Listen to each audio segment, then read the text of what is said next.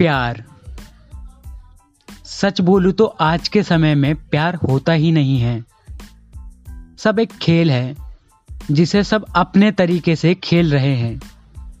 कोई किसी की फीलिंग के साथ खेल रहा है तो कोई किसी के जिस्म के साथ। अरे, खेल ही तो है, लोग खेल लेते हैं।